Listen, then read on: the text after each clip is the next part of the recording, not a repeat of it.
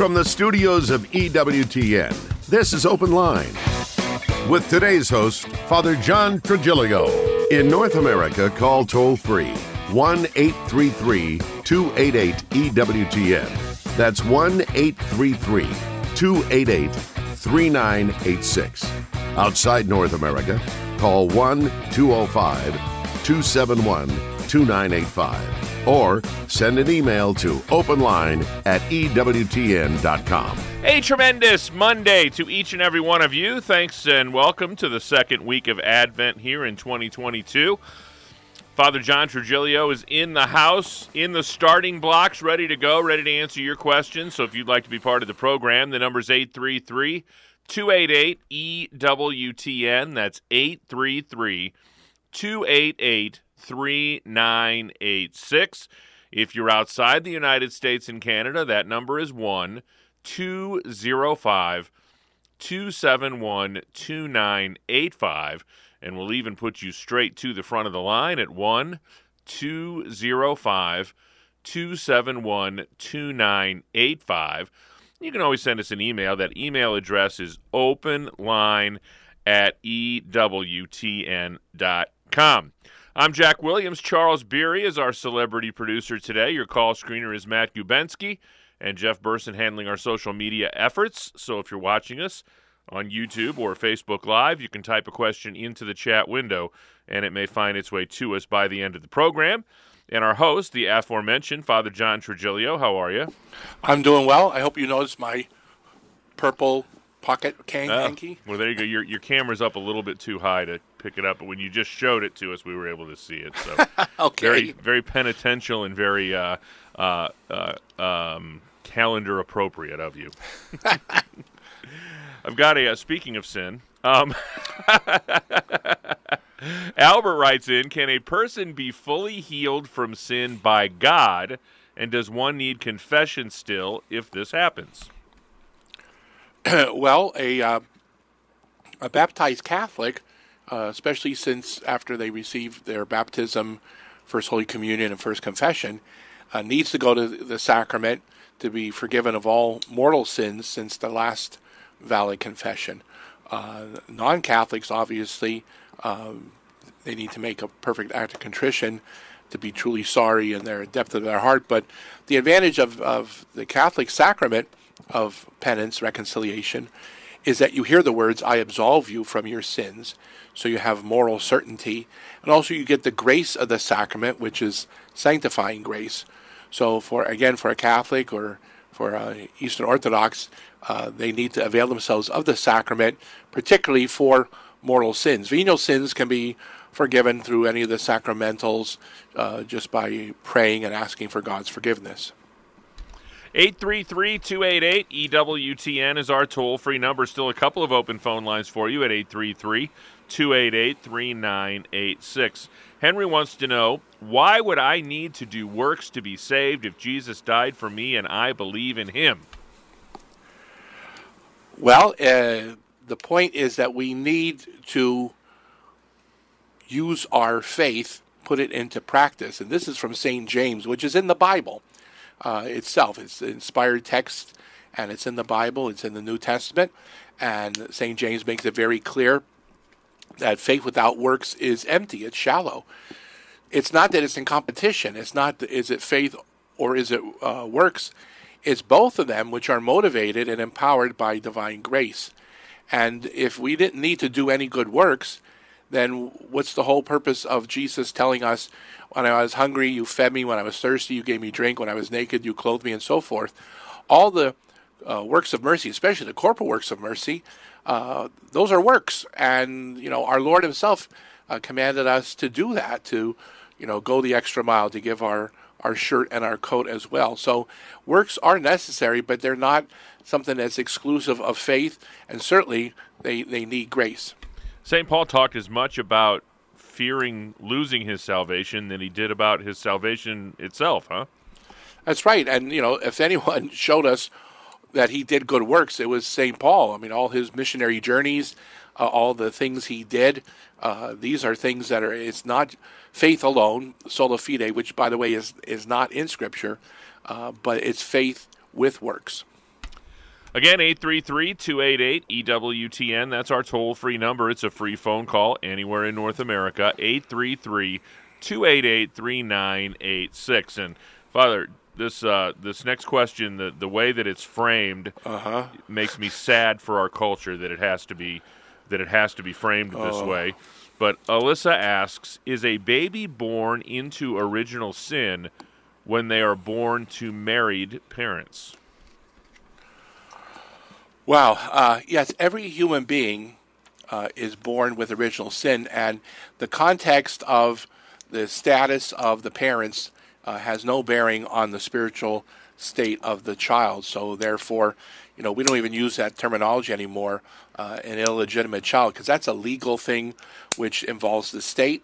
Uh, in the eyes of the church, you know, a human being is a child of God, and we all, except for the fact that by the virtue of the grace of the Immaculate Conception uh, with the Virgin Mary, and obviously Jesus himself, who is the Son of God, every other human being is born um, uh, with original sin. Now, St. John the Baptist was conceived with original sin, but we believe he was uh, sanctified in the, his womb of his mother when uh, Mary came to visit Elizabeth and John leapt in her womb. But other than that, you know, a baby born of married parents or non-married parents, the original sin has no. It's not contextualized by the parents. It's the fact that it's human nature. 833 288 EWTN is our toll free number. 833 288 3986. Mike writes in When family or friends have a baby out of wedlock, it seems proper to me to still say congratulations. What do you think? Oh, I, I mean, definitely, you don't want to penalize the child. The child has no um, act in which you know he or she had anything to do with you know how the marital status of their parents, and it it is something that you want to you know be careful about too, because we don't want to give credence and condoning um, people having children out of wedlock, but the same token, we don't want to show any disdain for the child. So I would say, yes, you want to congratulate. Yes, you want to share in their joy, but also, you, you know, you want to encourage them uh, to, you know, rectify the situation by getting married. Now, even the church will not obligate uh, an unmarried couple to get married in order for them to baptize their child because that could be uh, grounds for an annulment if you're forcing them. But certainly the priest, the deacon, lay, lay people can encourage, can suggest that it'd be better for the child if mom and dad intend to stay together for the rest of their life, that they do marry, uh, receive the grace of the sacrament.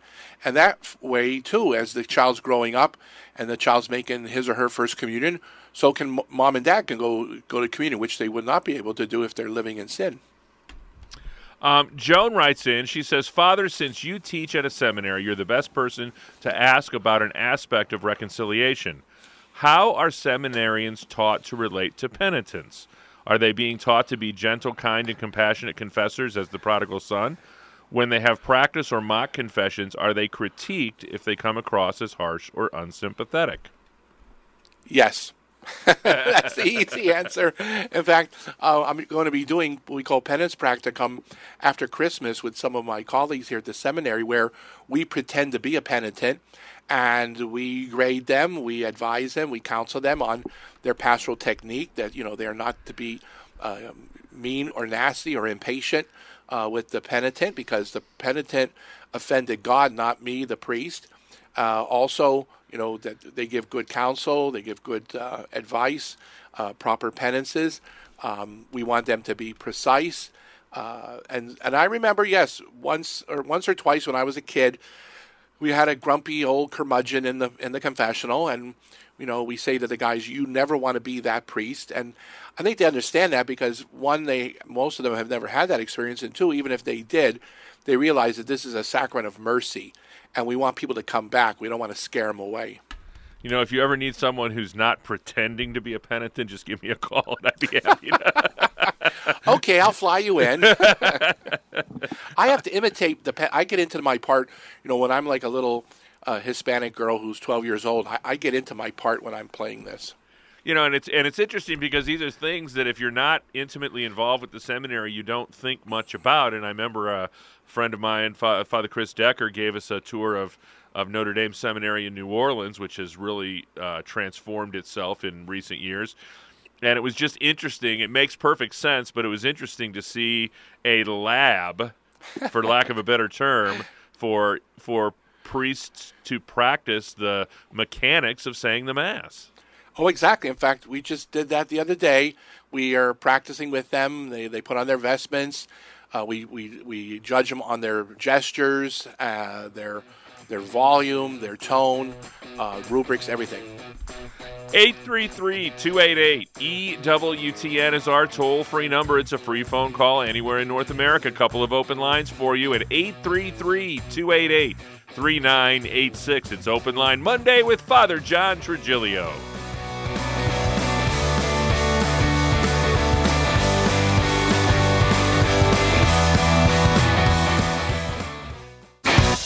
This is Open Line on the EWTN Global Catholic Radio Network. If you have a question, call 1 833 288 EWTN. That's 1 833 288 3986. Outside North America, call 1 205 271 2985 or send us an email to openline at EWTN.com. You know, we've got a great little guide for you during this Advent season Father Joseph's Advent and Christmas Reflections and free ebook to help you bring closer to help bring you rather closer to the infant Jesus and his blessed mother in the days leading up to the celebration of the nativity. We'd like to invite you to sign up and receive weekly emails with Father Joseph's Advent and Christmas reflections.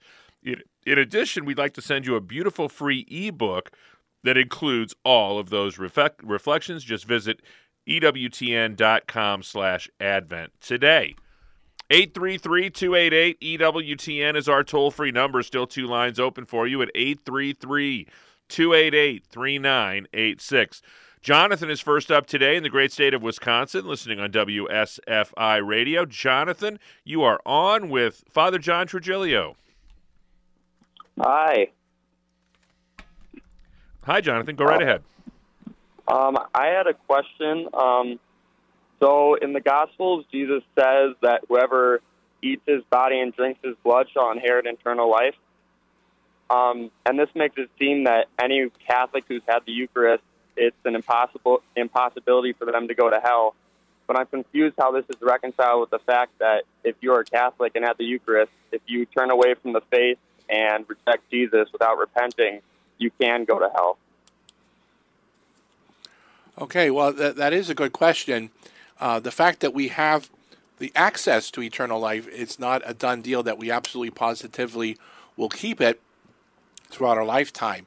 In the same way, you know, a person who's baptized, uh, the very moment they're baptized, they're filled with sanctifying grace, all original sins washed away. And if hypothetically they were to die at that very moment, you know, we believe they would go uh, to heaven. But uh, receiving the precious body, blood, soul, and divinity of Christ that we receive in Holy Communion, it gives us an increase in sanctifying grace, and we have the potential for eternal life. But where we're going to spend eternity, uh, in heaven or hell, is contingent upon the, the life that we live. So uh, a Catholic cannot just presume, because that would be the sin of presumption, that their sins would automatically be forgiven without repentance or that they just it's a done deal that they're going to heaven no matter what.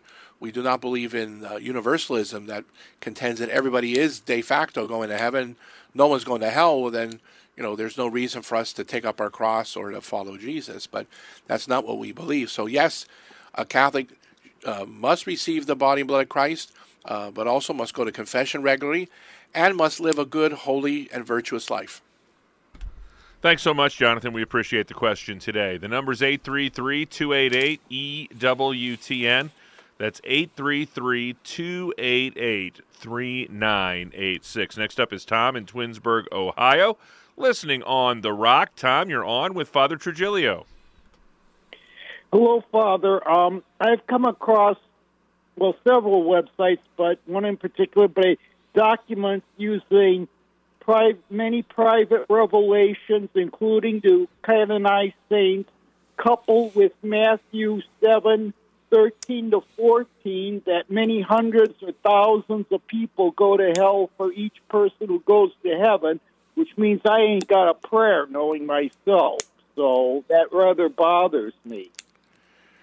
Um, yes, well, uh, first of all, private revelations, even that those that come from saints, uh, are not something we must believe in.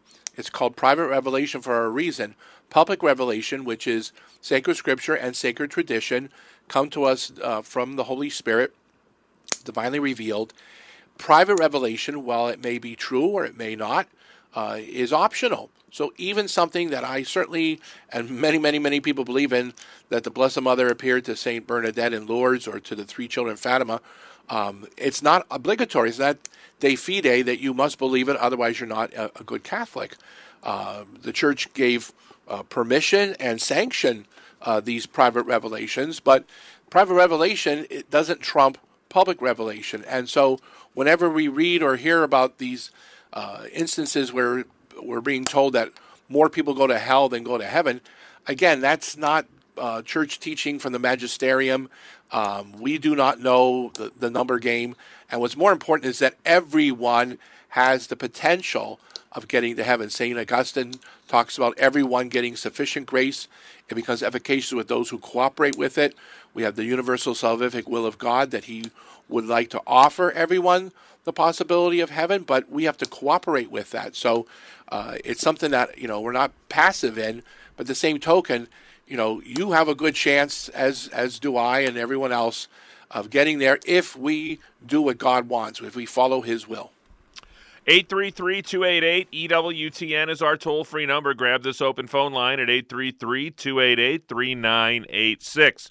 We head next to Syracuse, New York. Loretta is in Syracuse listening on Sirius XM Channel 130. Loretta, welcome to the program.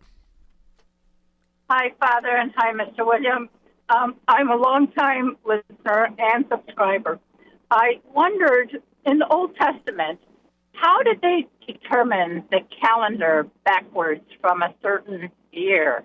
I mean, we went down to Jesus starting uh, Anno Domini, but uh, I don't understand when did that start? That it would say 500 BC and then it would go down to 400 BC. How did that all happen? That's a good question, and I think I, am going to put that on one of my tests for the seminarians to see if they've been paying attention. Uh, we use that reference since the time of Christ. Uh, we use it as a way of, of computing the calendar, but obviously during the time of the Egyptians, uh, the Roman Empire, uh, and so forth, they were not they didn't use the designation BC before Christ because he hadn't come yet. So there was no reference point. There was no year zero, so to speak. So, like in Roman Empire, they counted the calendar from the day of the founding of the city of Rome. Um, in the Jewish calendar, uh, you know, it's thousands of years. Uh, they would be, I think, approximately like an area in the four thousands right now. Um, so once Christianity became the dominant force, and particularly when the Roman Empire embraced Christianity uh, during the time of Constantine and subsequent emperors, then it became standardized to say, okay, this is the year, you know, um, 313 AD when the Edict of Milan took place. And going backwards, anything before the time of Christ was considered BC, before Christ. Um, now they're using some more modern designation, Common Era, but that's more politically correct stuff. But again, if you read anything that's uh, from the Roman Empire, uh, their, their numbering system is not going to be based on BC or AD, but from the founding of the city of Rome, and likewise uh, with you know the Chinese and other uh, civilizations. So nobody would have put in like uh, Moses or anyone would have listed the year they were in as BC because they had no concept of that yet. Thanks, Loretta. We appreciate the call today. That frees up another line for you at 833 288 EWTN. That's 833 288 3986. That's the number that Anna used. She is in the great state of New Jersey watching EWTN television today. Anna, thanks for holding. You're on with Father Trigilio. Hi, Father. I want to know what the soul is. I understand the body when you die, your body goes up to heaven and your soul does it disintegrate? I want to know because I'm going to be cremated. Well, uh, first of all, the soul is immaterial. The soul uh, does not die. And what happens at the moment of death, the soul is separated from the body. That's why the body literally decomposes and is dead because the soul is absent. The soul is the principle of life. And as a human being, our soul has two faculties the rational intellect and a free will. Uh, when we die, the soul is judged at what we call particular judgment, and the person either goes to heaven or to hell or to purgatory and then to heaven. Uh, the body then decomposes, and whether you die or you decompose in the grave with a body or uh, you're cremated, uh, it waits for the resurrection of the dead, which happens at the end of the world when Jesus comes back at the second coming. And we have the general resurrection and the general judgment. At that point, uh, the, the two are reunited. So the soul doesn't disintegrate. There's nothing to disintegrate. It doesn't have matter uh, composed of it. The body does. And, you know, the soul is not the whole person. The whole person is body and soul. That's why the beauty of the resurrection makes sense to us. And uh, even going back to the time of um, uh, Plato and Aristotle, you know, they believed in the immortality of the soul. Uh, Plato had a little bit backwards, thinking that the the person was a soul entrapped in a body, but uh, Aristotle and then later with Christianity, we see that a person is both body and soul, because even Jesus in his sacred humanity uh, had a body and a soul. Thank you, Anna. We appreciate the call today. 833 288 EWTN. That's our toll free number. 833 288 3986. We head next to the Republic of Texas. Beatrice is in San Antonio listening on Guadalupe Radio. Beatrice, you're on with Father John. Uh, hello, Father John. Hello, yes, Beatrice, Father go John. right ahead. Um, I I have an, uh, a concern, and I'm not sure if it's correct, but I attend daily mass. Uh, I try and attend daily mass, but uh, today I didn't go to my regular parish in Selma uh, because it was too misty, and I thought I'm going to stop in at this other church, and um, the mass was different. Was different in the fact that the priest uses a tablet, you know, one of those portable computer tablets, Mm-hmm. and he he does the mass with that. And um, there was no homily. He read the gospel, but he did not do a homily. So at first, I thought that maybe I my mind traveled, you know, was distracted, and I had missed a homily. And then immediately he started with the consecration. But I wait when I came out, I waited for someone to come out, and I asked the individual, "Excuse me, but I don't know if I missed it, but did Father not give a homily?" And she said he doesn't do it all the time. There's many times he doesn't do a homily. He he just skips it.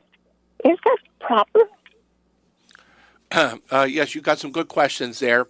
Uh, first and foremost, the homily is obligatory on Sundays and holy days of obligation. On weekdays, it's optional. Now, here at the seminary, we, we give a homily. The, the deacons preach a homily, or the priest preach a homily. When I was a pastor for 16 years um, of two parishes, I gave a little homily, or sometimes we call it a fervorino, um, but it's optional. So if the priest doesn't give a homily at the weekday mass, uh, there's nothing wrong. He's not doing anything improper. Um, but if he's got a consistent group, I mean, just a, a, a one or two minute uh, homily is, is I think, doable. Um, whether using a tablet, it's not encouraged, but it doesn't make it illicit or invalid. And I've used it myself at nursing homes or when traveling when it just was impractical to carry a, a full blown Roman Missal. 833 288 EWTN. It's Open Line Monday with Father John.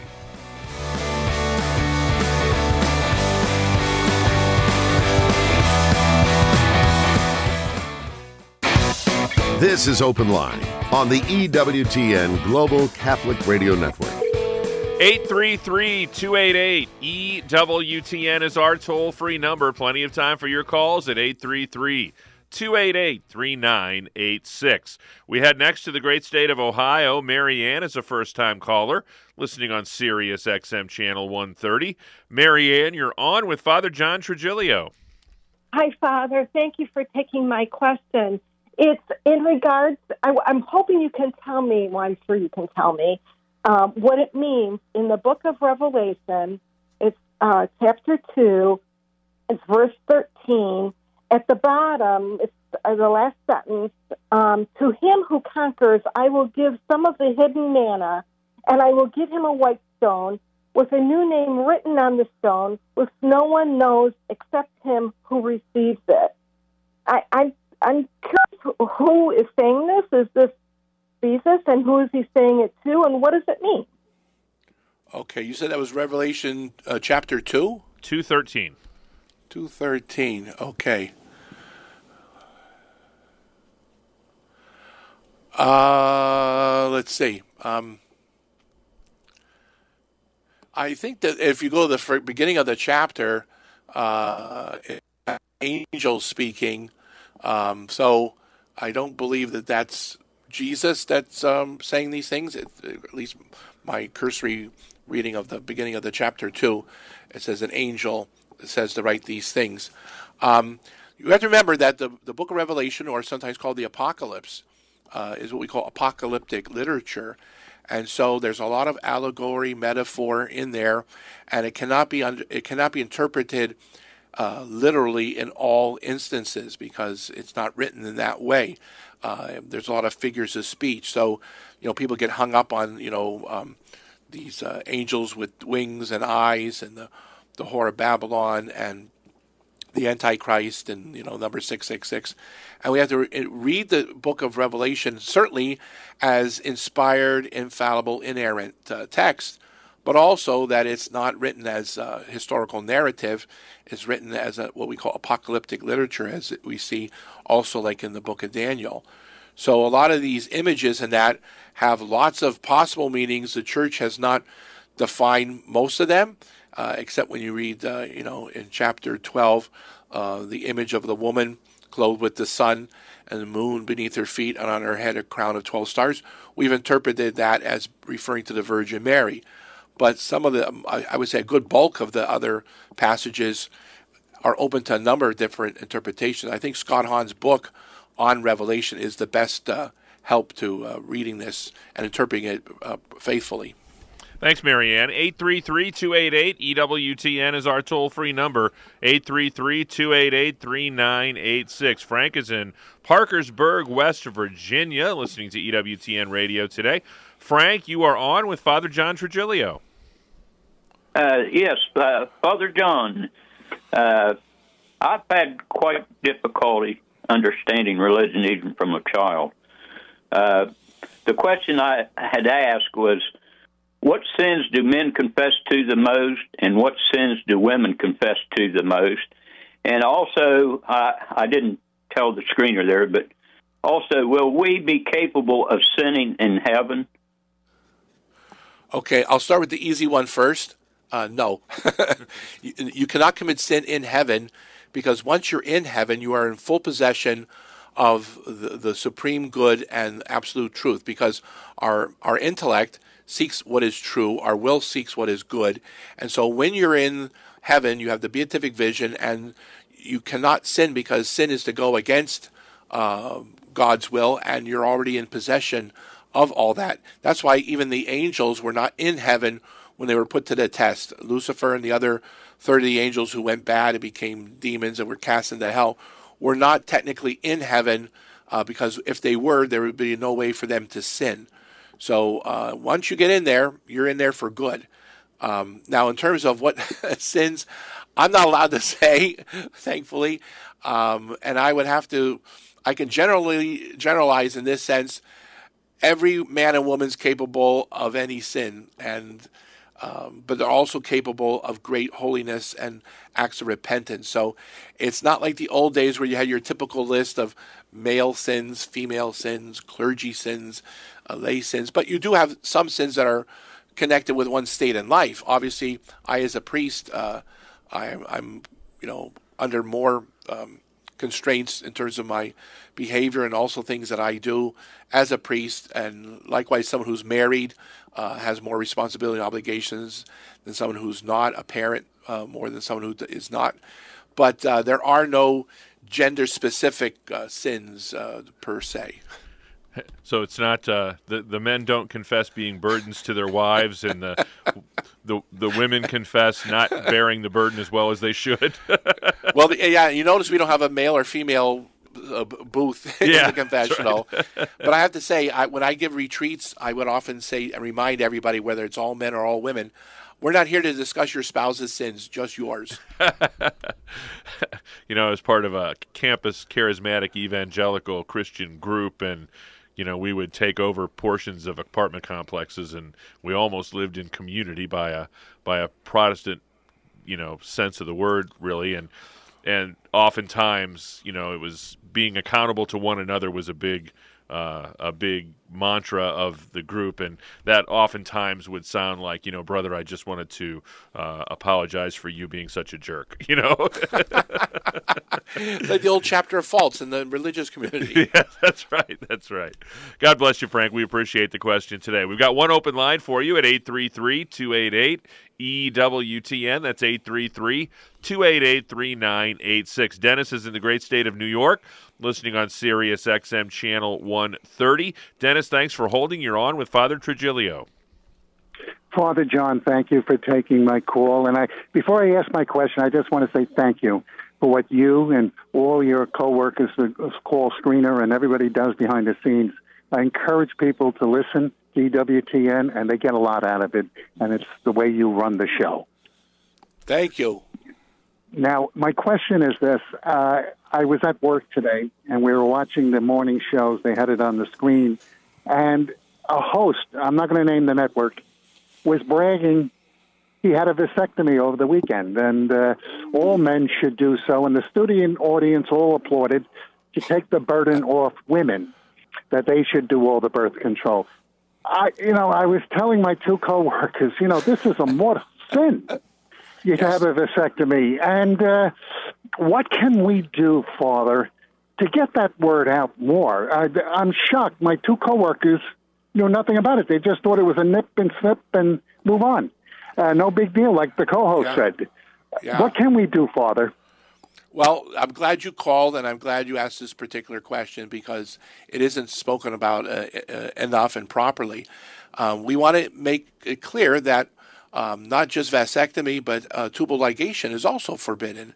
Uh, having a woman's tubes tied or having a man have a vasectomy are considered acts of mutilation, and it's also considered uh, improper uh, contraception, sinful contraception, because the whole purpose of it is to prevent uh, birth. Now, if one uses natural family planning, you're taking advantage of the fact that uh, women are already designed to have periods where they're fertile and periods where they're infertile. And if you have sexual relations with your wife during those times when she's infertile, there's nothing sinful in, involved in that. But having a vasectomy um, and having tubal ligation are both considered uh, sinful acts, and we shouldn't be bragging about it, putting it on television, or saying, "Well, you know, this is how the guy." Um, you know, participates uh, in family planning any more than if with the use of the prophylactic. That's considered uh, immoral and wrong as well. Um, I would encourage uh, my colleagues, uh, priests and, and deacons, to preach about this more frequently. Obviously, you don't want to be hearing it every week, but uh, we need to do it more than just once a year.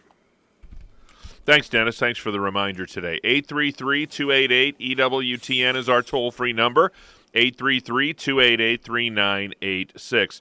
Um, we're heading to your neck of the woods. Father Dan is in Bethesda, Maryland, listening on Guadalupe Radio. Dan, you're on with Father John. Father John, uh, just finished celebrating the second week of Advent, and in memory of the, the passage in Matthew where John the Baptist baptizes Christ, repent and be baptized. And it's been perplexing to me why on earth, pun intended, would God have himself baptized? Sinless perf- perfection have himself baptized. And uh, I've heard I've heard many thoughts on it, but I, I'm just curious as to what your take would be. Okay, well, I'm glad you asked, and that's a very logical question. Uh, first and foremost, as you rightly point out, uh, Jesus had no sin because he's a divine person. He's true God and true man. He has a human nature and divine nature, but he has no sin either in his humanity or his divinity. So he is not repenting of any sins that he had or could have had because he could not have had any, but because he has human nature and he represents all of humanity in his human nature. So it's just as as he dies on the cross, the punishment that he suffers is not because he merited any punishment. He's taken upon himself all the sins of all humanity upon himself. He becomes uh, the, the victim, uh, the Lamb of God that is slain. So at the River Jordan, this is not a sacrament. Uh, this is a symbolic gesture by St. John, but Jesus allows himself to be baptized. It's a purely ceremonial, symbolic gesture because he is going to represent mankind itself because man sinned against God in the Garden of Eden, and the God man, Jesus Christ, is going to reconcile uh, both heaven and earth, both God and man, in himself. Is there anything to the notion that he was also sanctifying all of the waters of baptism to come?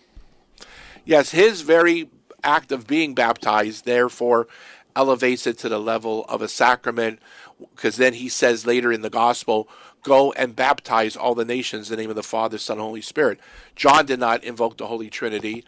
John's baptism was, was purely symbolic, but Jesus uh, founded, established the sacrament uh, at the River Jordan. Next up is Karen. She's in Albuquerque, New Mexico, also listening on Sirius XM Channel 130. Karen, you are on with Father John Trigilio. Hello, Father John. Um, I was calling to get your um, thoughts on well i'm not actually looking for your thoughts i'm looking for like some factual thing about these organic practices that rise up within the church um, for example holding hands during the our father um, more specifically the one i'm wondering about is this relatively new practice of leaving adoration walking backwards um, down the aisle and um, it it is a pet peeve of mine, and, and I'm trying to wrap my brain around um, that. I can't find any rubric for it. I can find rubrics about genuflecting and, and all of that, but not about that. And so, if there is no rubric for it, can we do what we want? Should we do what's normal? Um, what, what do you know about that? Okay, well, that's that's a good can of worms you opened up, and uh, um, I appreciate your question. I also want to know: Is Bugs Bunny right? You know, did he make a wrong turn in Albuquerque? Um, you just couldn't help anyway. yourself, could you? no, I couldn't. Um, first of all, the rubrics of the mass are very precise. So the, the gestures, the postures, genuflecting, kneeling, uh, beating our breasts, making the sign of cross. These are specifically spelled out because divine worship uh, especially the Holy Mass, is considered one of the seven sacraments, and the Church has the right and obligation to impose proper regulations on that. Holding hands during the Our Father at Mass is not permitted, but the problem is it crept in, and I just, you know, uh, we, we, we try we try to point out to people that that's not the proper gesture, uh, nor is the the orans position for the people in the pew. That's reserved to the to the priest when he's saying the prayers. But what you do privately, what you do at home, what you do outside the mass, is left at your discretion. Uh, when you're making a, a, public visit and adoration, uh, that's not considered liturgy in the strict sense.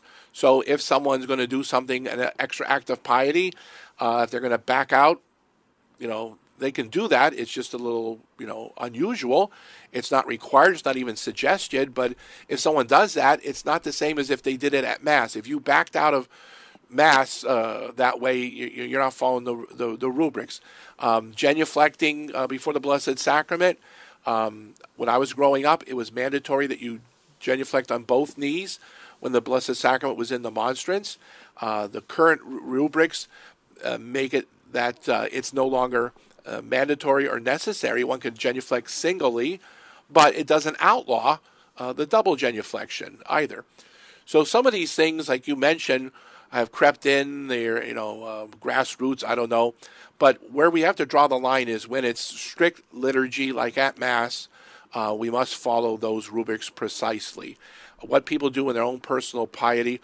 I've seen people who actually lay on the floor uh, when they're at adoration. Um, that's not prescribed. It's not suggested. It's not a sin if somebody does it, but neither should one want to draw attention to themselves rather than drawing attention to Jesus in the real presence. And I think the the motivation behind that in most cases is to is the, they would not want to uh, turn their back on the exposed. Yeah, it's almost the same thing that people would do uh, when Queen Elizabeth was, was alive. They would back out, and then they even changed that. I understand in England that it was no longer required. Some people still back down. It was a sign of, of deference and respect for the for the uh, the supreme monarchy of Christ, and I understand that, but it was never mentioned in any books about uh, you know liturgical or uh, spiritual things uh, to do that. But yeah, the motivation, I mean, even like holding hands, the motivation might be good, but at mass, it's not supposed to be done. Yeah, you know, it's it's uh, I I have found myself in Karen's shoes.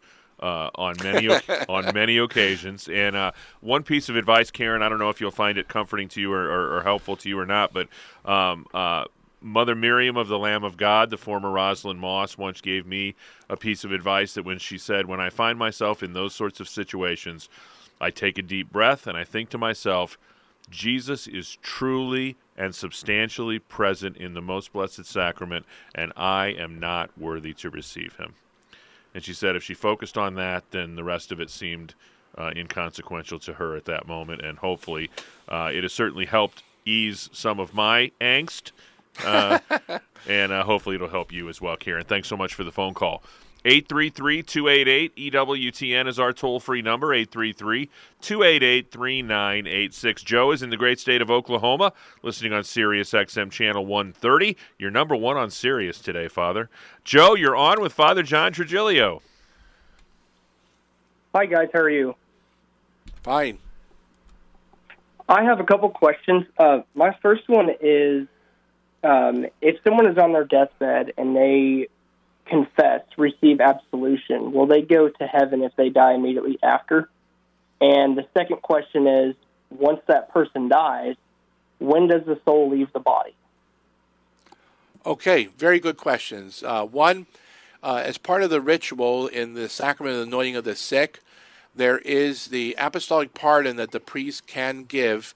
And if the person uh, is properly disposed. Obviously, they went to confession, uh, they went to communion, but they have to also be free of all attachment, even to venial sin. That's not easy to objectify to the point where I can say, as the priest, that definitely that took place. That's something only God and the person's conscience knows. If that takes place, so because it's a plenary indulgence, then yes, that person can theoretically go straight to heaven. Problem is that a lot of us still have some attachment to our venial sins, meaning we still have some pleasant memories, or we still, you know, uh, think of with, with affection or uh, fondness some of the things we've done before. We know we know it's wrong, but we still have you know some attachment to it. Then it defaults to a partial indulgence, and the person does not automatically uh, go to heaven. They, they they may need to do some purgatory, but it's theoretically possible. That's why it's good to have a priest come anoint the person, hear their confession, give them viaticum, and then give the apostolic pardon. Um, death takes place when the soul leaves the body. And that's what constitutes death from a metaphysical, spiritual sense. In terms of medicine, they keep changing it. You know, as, if, as a person's flatlining, their EEG showing no brainwave activity. In former days, it was there was no heartbeat. They had a flat uh, EKG. Uh, before that, was the person stopped breathing. Uh, medicine can change when it defines death, but from a ontological metaphysical uh, definition, death takes place when the soul leaves the body, and then therefore that's when the body is no longer a person. That's why uh, a priest cannot anoint someone he is morally certain is dead. He can bless the body, but if he has any doubt, he can conditionally anoint them, of course. Be sure to join us for Take Two with Jerry and Debbie tomorrow at noon Eastern Time. Jerry and Debbie want to know about the creative ways you've hidden your Christmas gifts from your loved ones. so that's Take Two with Jerry and Debbie tomorrow. We will have jam phone lines for that show. I'll tell you that. Oh, right? I bet you're going to call in too. I'm going to take notes. I'm going to be listening and taking notes. Is what I'm going to be doing.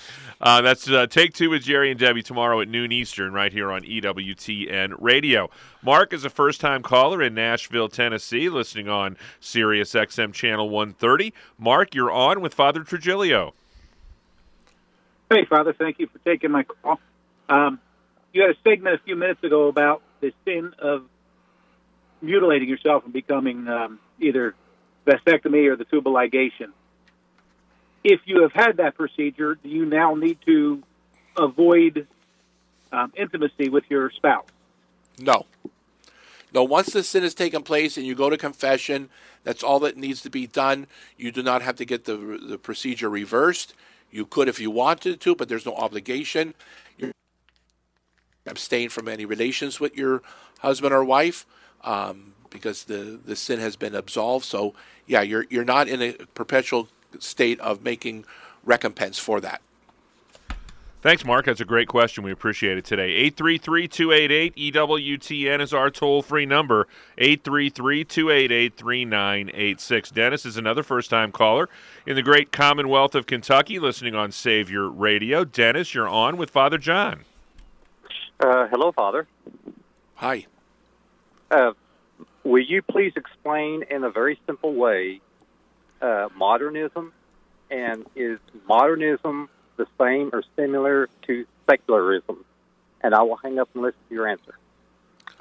Okay, yes, it's very similar because the the heresy of modernism is that uh, the modern age era is better than everything came before it.